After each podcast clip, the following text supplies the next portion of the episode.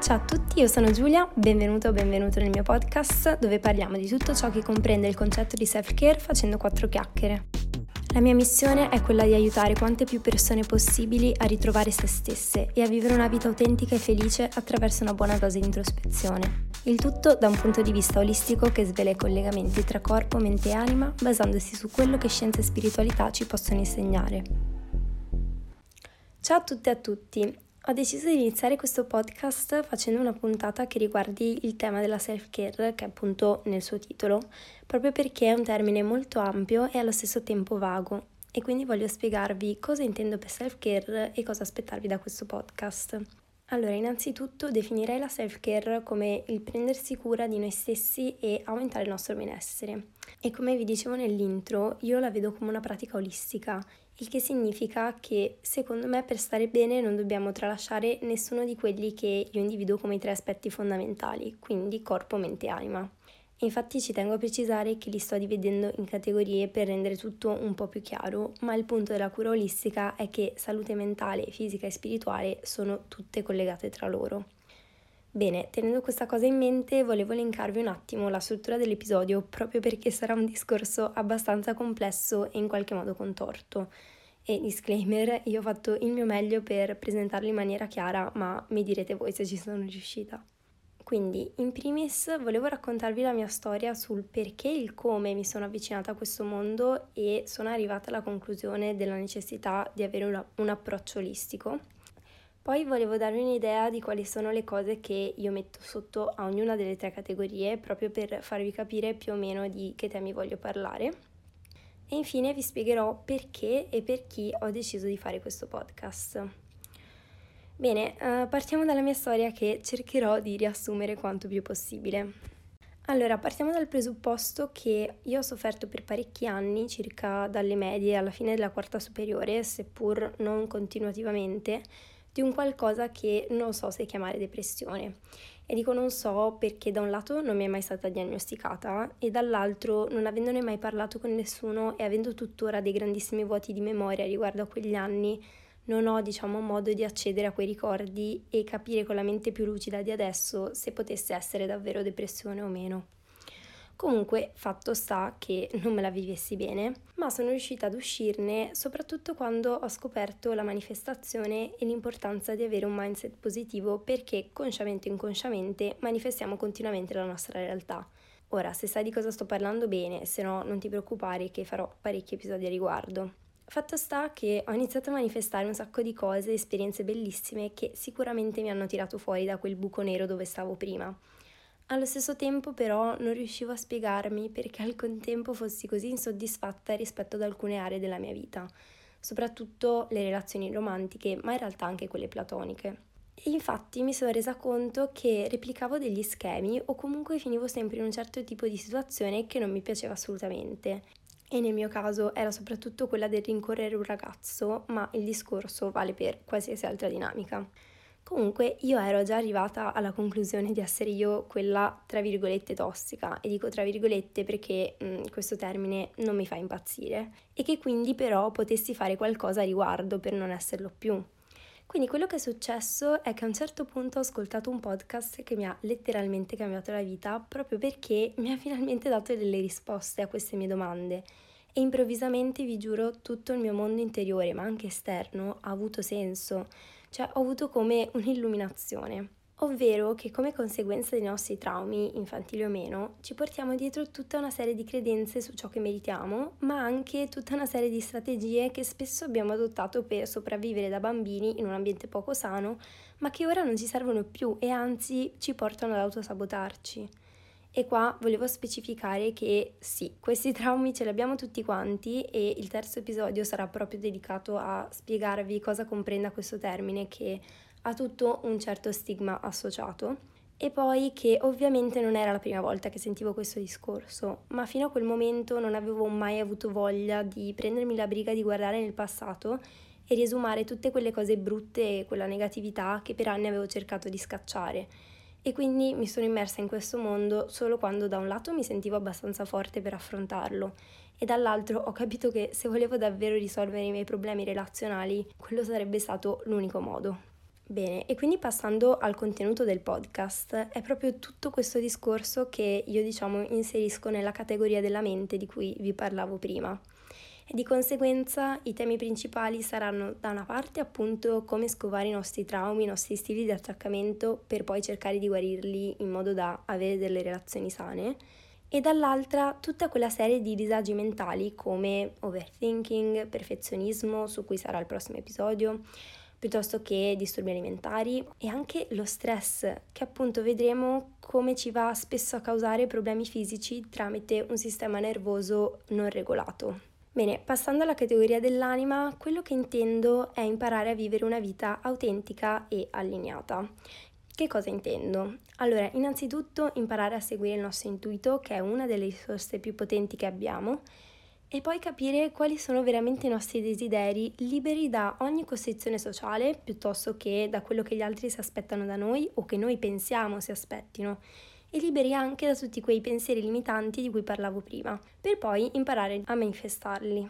Quindi sotto questa categoria ci metterei anche come imparare ad amare e a prenderci cura di noi stessi e iniziare a fregarcene del giudizio degli altri che spesso non fa altro che non permetterci di sviluppare il nostro potenziale e appunto vivere una vita autentica. Ora, come vita autentica, quello che intendo è una vita felice proprio perché ci permette di fare quello che vogliamo nel profondo, ascoltando appunto il nostro cuore e il nostro intuito che alla fine ci dicono sempre quali sono le cose che ci rendono davvero felici e ci accendono dentro quel fuoco. E il motivo per cui ci tengo così tanto a parlare del vivere in modo autentico è non solo che è un'altra delle cose che mi stanno cambiando la vita, tanto che se no non avrei mai avuto il coraggio di fare questo podcast ed espormi così tanto ma perché ascoltando io stessa podcast fatti da gente più grande mi rendo conto che ci sono molti adulti che finiscono a riguardare la loro vita e a rendersi conto di essere in un posto davvero molto diverso, in senso negativo, da quello che si aspettavano. E qua ci terrei a riportare questa metafora che sentivo appunto fare da una ragazza che ha un altro podcast. Ovvero che se un marinaio va a fare un viaggio molto lungo e ha la bussola calibrata male, anche solo di un grado, potrebbe arrivare dalla parte opposta del mondo rispetto a dove voleva andare lui.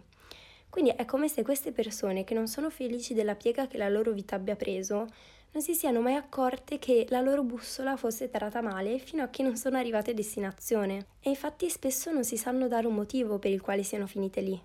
E il punto è che noi tutti i giorni, anche tramite le azioni più banali, facciamo la scelta se tenere la bussola tarata male e quindi ignorare il nostro cuore e il nostro intuito che ce lo fanno sapere che è tarata male, oppure interrogarci veramente sui nostri valori e sulla destinazione a cui vogliamo arrivare e di conseguenza ricalibrare la nostra bussola interiore. E per farlo, come vi dicevo, dobbiamo imparare ad ascoltarci, proprio perché da un lato nessuno ci ha mai insegnato a farlo e dall'altro ci hanno sempre posto davanti dei modelli da imitare senza contare che siamo tutti unici e che quindi la nostra verità, la nostra strada il senso che vogliamo dare alla vita mm, sono assolutamente personali. E ci tengo a fare questo discorso perché penso davvero che sia fondamentale iniziare a praticare l'autenticità il prima possibile. E quindi immaginando che il mio pubblico sia abbastanza giovane, il mio scopo è provare a darvi gli strumenti per riuscire a farlo. Bene, quindi ora che spero di avervi chiarito cosa intendo con l'importanza che la nostra anima sia in salute, passiamo al corpo. Allora, questa è una categoria che probabilmente tratterò un po' più avanti nel podcast perché intanto sono temi su cui ho bisogno di leggere un bel po' di libri e informarmi bene e anche perché vorrei invitare appunto degli esperti sul tema. Ma fondamentalmente le aree principali che vorrei trattare sono alimentazione, sonno, esercizio fisico e infine tutta una serie di argomenti legati alla salute della donna, come la pillola piuttosto che ciclo mestruale, eccetera, eccetera. Bene, ora che vi ho dato un'idea veloce sugli argomenti principali che voglio trattare, ci terrei a specificare che non esisteranno tabù. Quindi parleremo chiaramente anche di sesso e soldi, che forse sono un tabù ancora più grande, e anzi vi invito a suggerirmi argomenti a cui siete interessati. Ora passiamo all'ultima parte di questo episodio, ovvero il perché e il perché ho deciso di fare questo podcast, anche se comunque vi ho già dato un'idea. Allora, il primo motivo è che se in inglese ci sono tantissimi podcast del genere, in Italia non ho mai sentito approcciare questo argomento in questa maniera.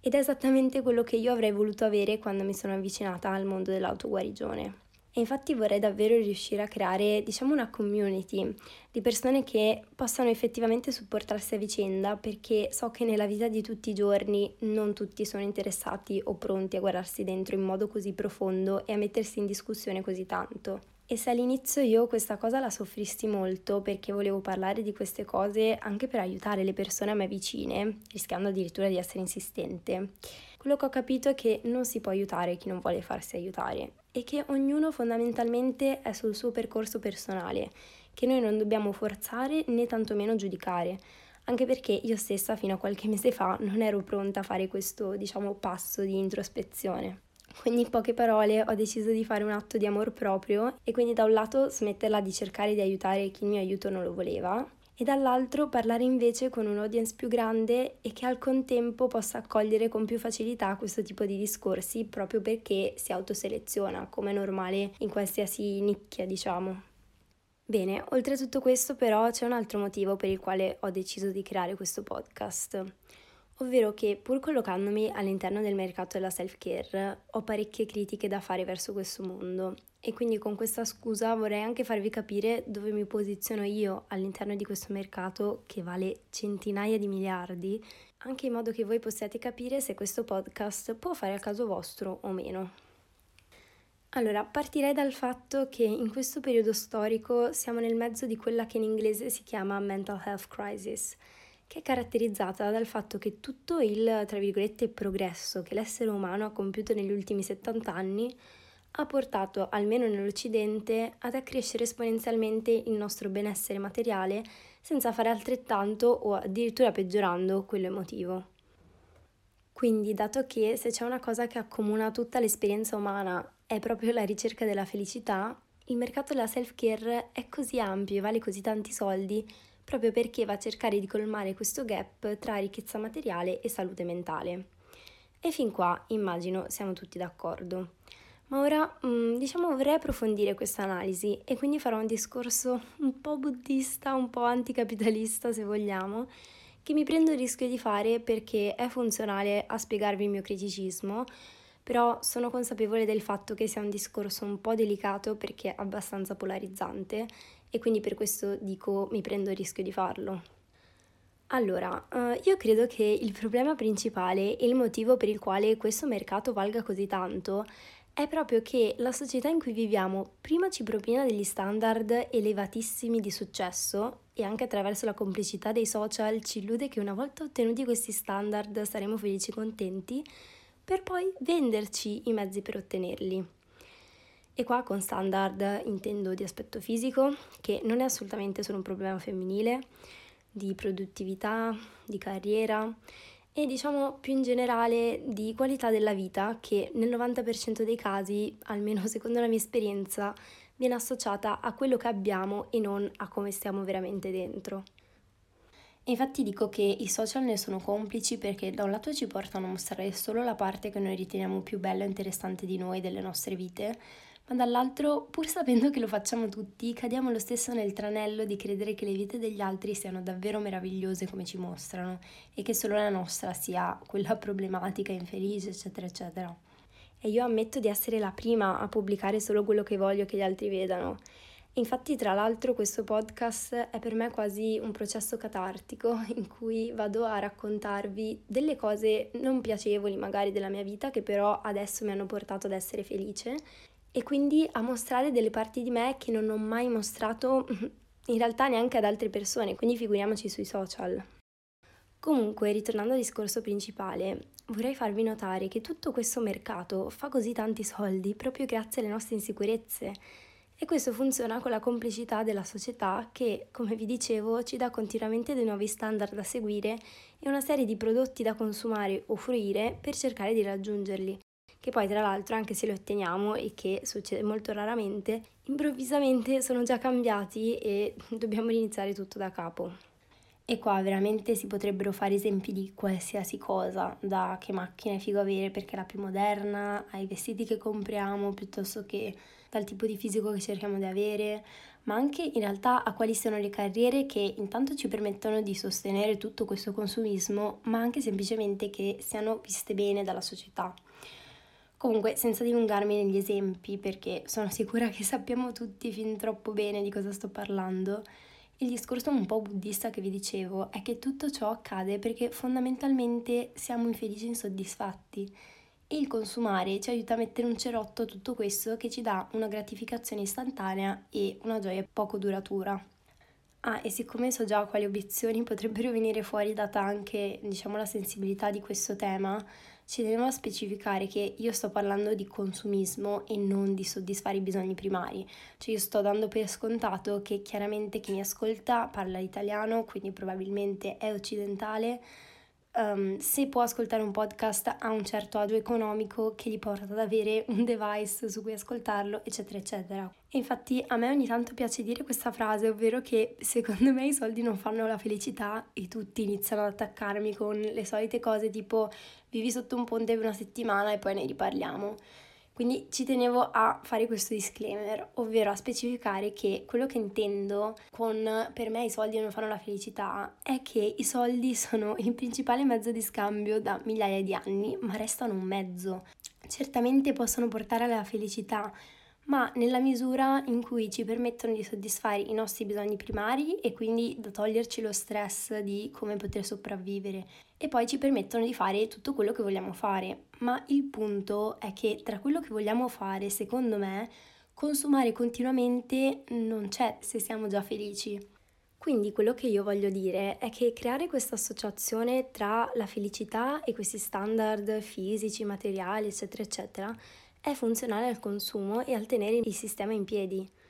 Cioè quello che succede è che quando siamo infelici e vediamo tutte queste persone avere delle vite apparentemente stupende perché hanno determinate cose o hanno un determinato aspetto,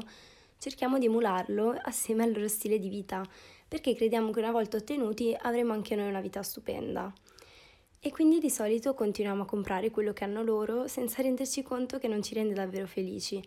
da un lato perché ora che riusciamo ad ottenere quelle cose ce ne sono di nuove da comprare per poter stare al passo e quindi è un ideale che si sposta continuamente. E dall'altro perché la causa del nostro malessere non era la mancanza di quelle cose, ma altro. Ed è proprio tutto questo discorso che implica che ci manchi qualcosa per essere felici che è sbagliato, quando invece, ad esempio, il buddismo che vi accennavo prima ci insegna che la felicità proviene da dentro e che siamo molto più felici se consumiamo meno. Ora, io chiaramente non sono una monaca buddista e come credo tutti voi vivo in questa società che è appunto capitalista e quindi di conseguenza continuo a comprare cose come è normale che sia, però il mio punto è che dobbiamo farlo, almeno secondo me, in maniera intelligente e quindi non cadere nel consumismo, che non è la stessa cosa di semplicemente consumare. E appunto, invece di essere schiavi del sistema, girarlo a nostro favore o almeno non esserne succubi. Ora, come vi dicevo, il motivo per cui ho deciso di fare tutto questo pippone alla fine è che voglio farvi capire perché secondo me il mercato della self-care sia così, tra virgolette, corrotto. Perché proprio per valere così tanti soldi e stare in piedi, non può risolvere i problemi di cui vi parlavo, almeno nel lungo termine. E quindi quello che ci dà, anzi ci vende, sono semplicemente delle gratificazioni momentanee. E giusto per farvi un esempio, le prime cose che mi vengono in mente sono ad esempio il mercato della skincare piuttosto che appunto mh, della bellezza, della cura del corpo, dei capelli, eccetera, eccetera, che letteralmente lucrano sulle nostre insicurezze. E con questo ci tengo a riprecisarlo, non sto dicendo di non consumare questi prodotti, sto dicendo di fare attenzione a non cadere nel ciclo di farci abbindolare da tutti quei modelli di bellezza che ci fanno appunto sentire insicuri, per poi comprare prodotti su prodotti senza una fine, proprio perché questi ideali assurdi cambiano letteralmente ogni anno. Bene, quindi oltre a tutto questo mercato della bellezza, l'altro a cui pensavo è quello della crescita personale e quindi in realtà quello dove mi sto posizionando anch'io. E questo perché questo mercato, almeno dal mio umile punto di vista, si basa nella maggior parte dei casi su esempi tratti da personaggi che il loro successo lo misurano con i soldi che sono riusciti a guadagnare e l'impero che hanno creato e spesso questo va a glissare completamente sull'eticità di questi imperi o sul fatto che, come vi dicevo, i soldi non fanno la felicità. Quindi magari questi esempi che prendono come spunto sono persone che nella vita vera sono molto infelici e che sembrano felici solo perché hanno un mucchio di soldi. E quindi anche questo mondo è un po', diciamo, un campo minato dove non è così facile destreggiarsi e quello che vi voglio dare io è, diciamo, uno strumento per poter capire quali sono le cose non da aggiungere ma appunto da togliere per avere una vita felice. E quindi qua ci ricolleghiamo a tutto il discorso che abbiamo fatto prima sui traumi, ovvero che da essi scaturiscano tutta una serie di pensieri limitanti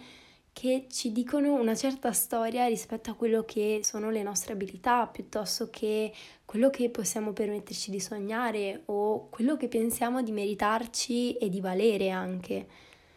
E quindi qua il cerchio si chiude alla fine e spero di essere stata abbastanza chiara nello spiegare perché la self-care vada intesa, secondo me, in questo modo. Comunque appunto questo è un discorso ampissimo che probabilmente svilupperò in un altro episodio a parte e ci tenevo veramente a parlarne dal primo episodio perché credo sia proprio la base per capire il mio approccio e quindi anche se questo podcast possa fare il caso vostro oppure no. Bene, siamo giunti alla fine di questo primo episodio. Intanto grazie di aver ascoltato fino a qui. Spero di averti incuriosito e di aver in qualche modo chiarificato quale sia la mia missione, il mio progetto nel lungo termine e infine come intendo io la self-care. Grazie mille e un bacione alla prossima! Se la puntata ti è piaciuta ti prego di condividerla sui social o con qualcuno a cui possa essere utile e di lasciare una recensione sulla piattaforma in cui la stai ascoltando perché mi aiuta tantissimo e ci vuole davvero solo un secondo. Se hai qualche domanda, un commento, vuoi chiedermi di parlare di un tema specifico o semplicemente vuoi accedere ad altri contenuti, mi puoi trovare su Instagram su selfcare.chiacchiere.podcast oppure al mio profilo personale Julescram con la Z. Comunque trovi tutto nella descrizione. Un bacione da Giulia!